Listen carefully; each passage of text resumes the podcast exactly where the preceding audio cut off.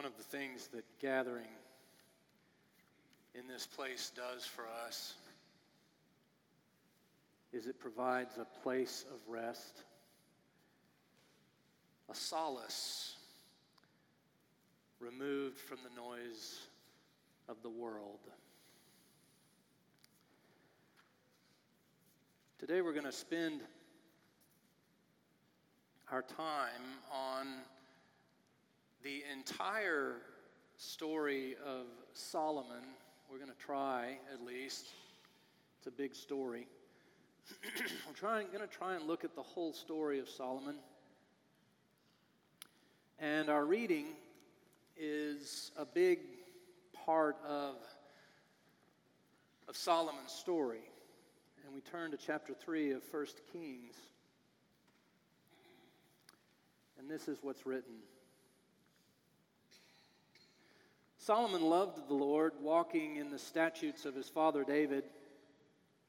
Only he sacrificed and offered incense at the high places. Now, it says that, by the way, just as an aside.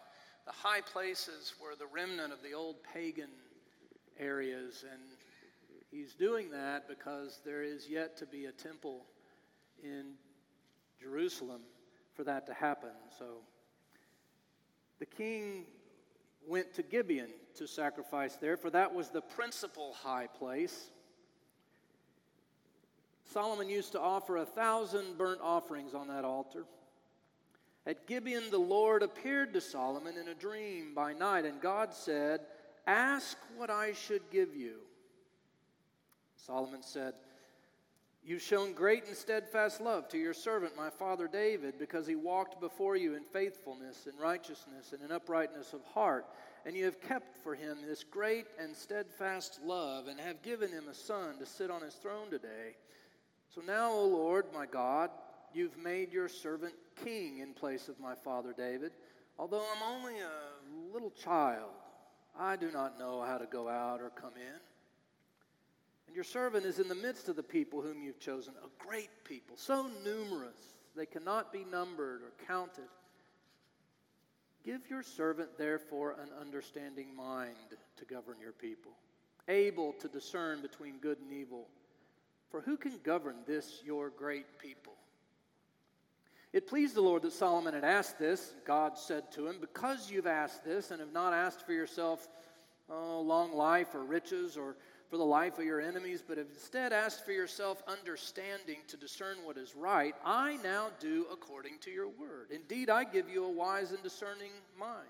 No one like you has been before you, and no one like you shall arise after you. I give you also what you have not asked both riches and honor all your life. No other king shall compare with you. If you walk in my ways, keeping my statutes and my commandments, as your father David walked, then I will lengthen your life. Then Solomon woke. It had been a dream. The word of the Lord. Join me in a prayer. As we spend a moment in this story, O oh God, we learn more about Solomon's life, the conditions of it, may we in fact rediscover who you are, be reminded of who you are, and be comforted by who you are. that we may have hope in this broken world. In Christ's name, amen.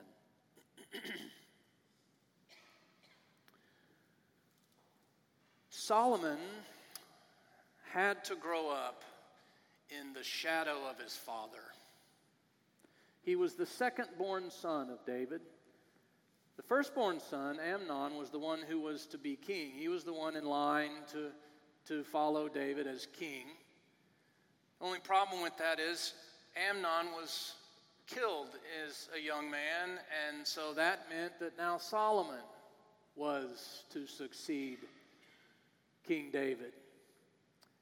He grew up knowing, knowing that. He grew up living in the shadow of his great dad. He grew up having to, to deal with all of that, all these expectations that come along with growing up in the shadow of someone else. He, those were the conditions placed upon his life.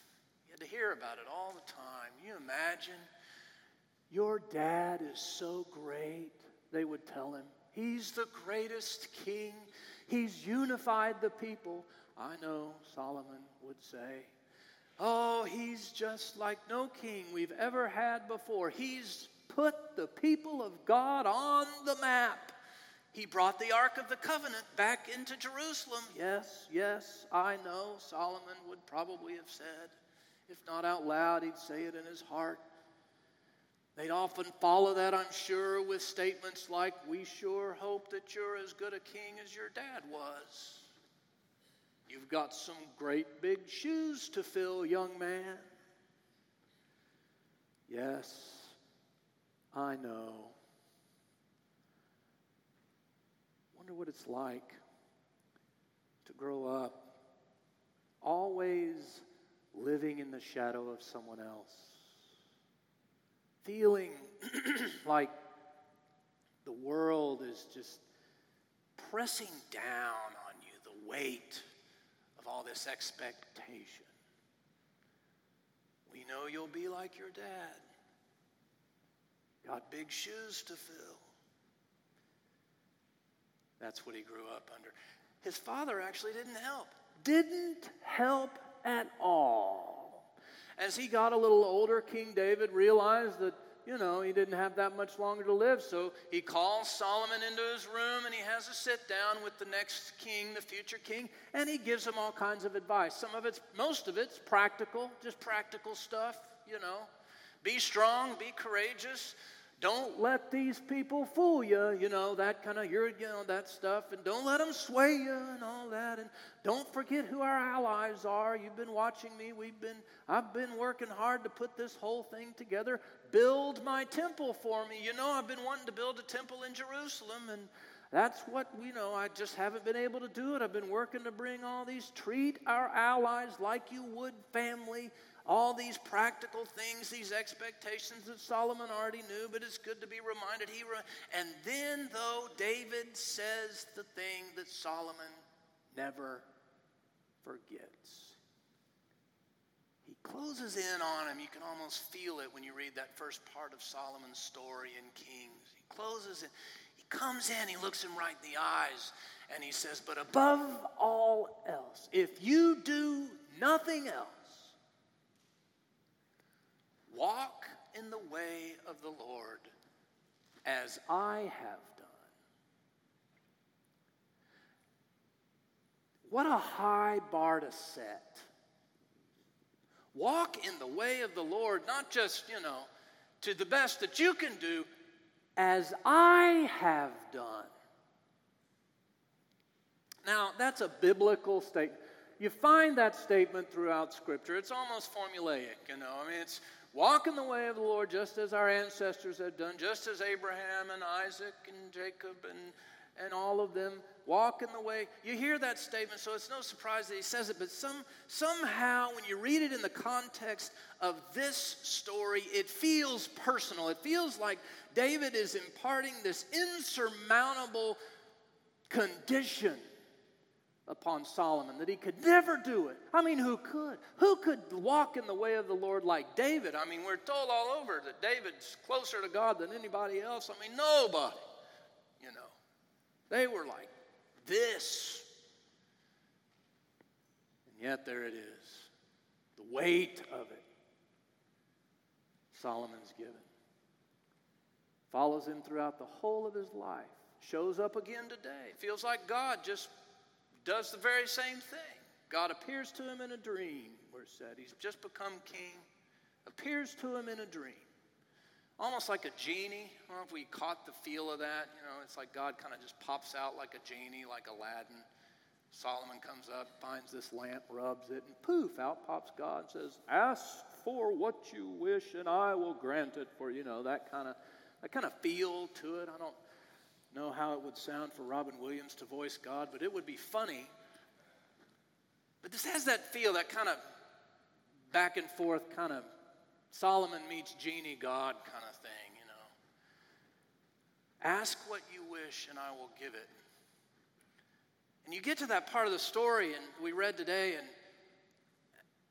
and you can't help but think that after all that Solomon has grown up under, here's his chance that he might be just this inkling of a thought. Oh, here's my chance. Here's my chance. I've had all these expectations around me. I don't get to say much of anything that I think, at all. Ah, here's all this, trying to do just what my dad did. They just want a clone of my father and all these conditions. Even my dad has this big expectation of me after he's long been gone. And all. here's my chance. Anything, God, anything, I want out. I want out, right? Send me to the Bahamas. That's my wish. Give me a hammock and an umbrella drink and let me sit in the sun. That is the temptation, isn't it? Don't we feel that from time to time? We have all these conditions placed on our lives and the world we live in, all these responsibilities that just weigh down on us. And sometimes we just want to go to the Bahamas and get away from it all. Just forget it. Solomon must have been feeling that way, so he thought about it. And it's at this point in the story where we know how he feels, but we're wanting to, to counsel him. We're wanting to sit down with him. You know, pull up a chair, Solomon. Let's talk for a minute. Be careful here. Be careful. Be careful what you wish for. We want him to make the right choice. And he does. He does. He, may, he does. He looks at God and he says, You know, you've given me these people, your people, your chosen people. There's more than can be counted. They're everywhere. They're like ants. They're just all over. I can't, I can't, I'm just a kid. I don't know how to do this thing. Give me a discerning mind. Quite literally translated, give me a listening heart. A listening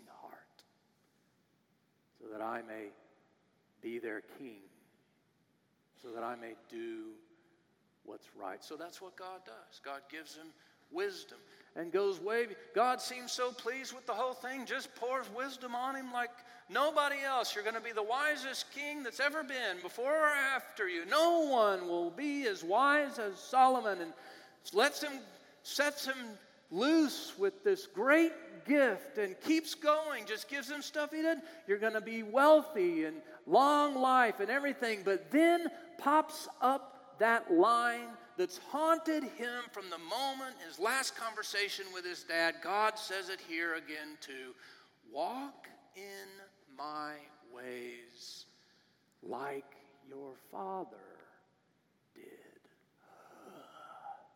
right? So Solomon becomes king. And he becomes the wisest king, I mean, in all the whole land. Everybody comes to hear him. You can't get a ticket to the arena if you wanted it. You just, everybody's packing them in, wants to hear Solomon speak. Did you hear what King Solomon said last week? Oh, yes, it completely changed my life. You know, that kind of street talk going on and all of the positives around that. He's just, he's written all, he writes all kinds of proverbs and songs and the kingdom grows and he builds the temple that his father had wanted to build for so long. He starts to follow in all the expectations, never really being his own person, always in the shadow of his father, but doing it. He builds this temple to beat all temples. Boy, I mean, this was the temple to be seen. Work on it and work on it. In the midst of working on it, of course, God's word comes to him again and says, Walk in my ways, just like your father. They keep working, they build. I mean, the labor unions are just ecstatic. Non employment's at 0%. I mean, this is good times. And they finish the temple, and it is big deal, boy. I mean, Solomon steps up there and he gives a grand speech to end all speeches and then prays over the assembly, a prayer to end all prayers. I mean, there's nothing like it. And they throw a great big party all over Israel. I mean, Solomon has hit the big time. And that's when God comes to him once again, just like in today's story. God comes to Solomon and he says, You've built my house, and my heart will be in it. My heart will be with the people forever.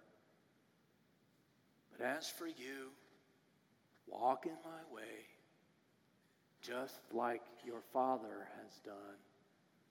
And then he adds a line If you don't,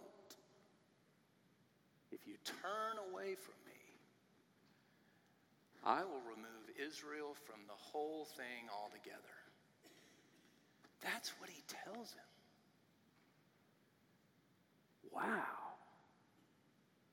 Would God really do that? Would God really take everything away?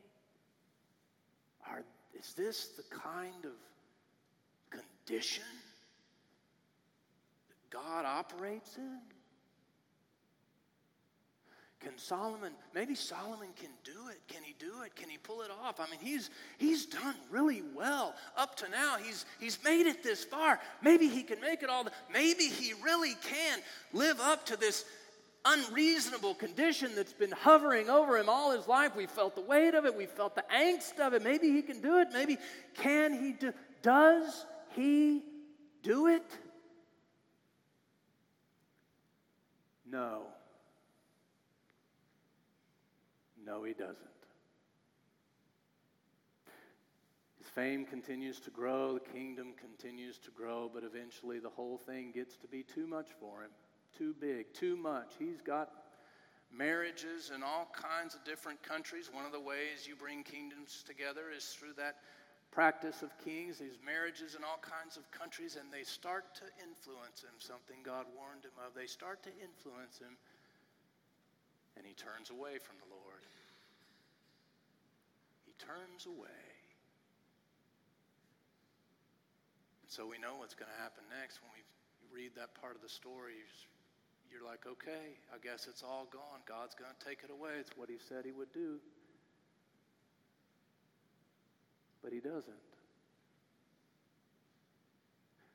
God gets upset with Solomon, we're told, but when he comes to him that last time, he says to him, He says, I will not remove all the tribes of Israel. I will save the tribe of David, the one I have chosen. Now, I've told you all of that in order to tell you this. Solomon's story is one about conditions. He lives with these unrealistic conditions all of his life, placed on him by everyone, it seems. It even feels like God is, is a conditional kind of placing of that on his life. And he has to live, he can't ever fulfill. No way could anyone fulfill these conditions, these expectations. He lives with that. And he comes to the very end. And interestingly enough, if you didn't notice it, he's able to pull it off. He actually doesn't need God all the way through. If you've noticed, he walked in the ways of the Lord. He did this, he did that. Solomon did this, Solomon did that. It's not until the very end when he starts to mess up, when the whole thing begins to unravel, that he actually needs God for the very first time. And what does he find in that moment? When his greatest fear is that God will leave him, is he finds a God of grace. A God of grace. A God without conditions.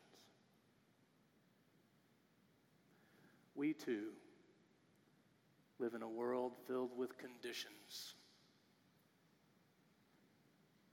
We grow up with them. We're dealing with them today. Some of the conditions of our world are frightening. We watch and we worry as North Korea runs more missile tests. We watch and we worry as our Congress just keeps arguing and demonizing one another like children in a playground,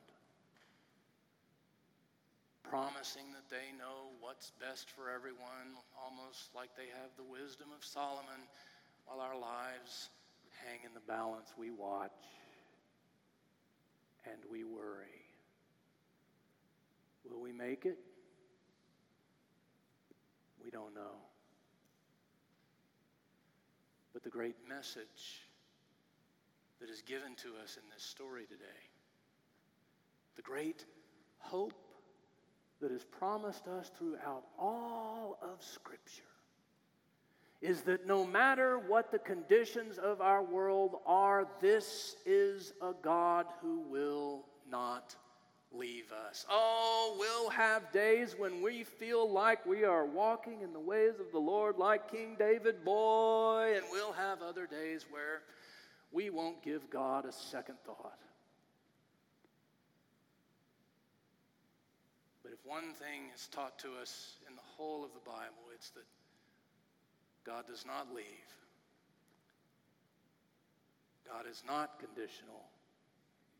Grace is unconditional. It's a message that we can't hear enough these days. And that's why we're here. We come in here to remind us of that very thing, to be reminded, remind ourselves of that very thing, of that very phrase that God's grace is unconditional. This is an unconditional God. This is a God who will not leave. This is a God who, in Jesus Christ, loves us with an everlasting love and turns the shadow of death into the morning. The kind of God that surprises Solomon. That's why we're here. I'm glad you're here. It gives me hope.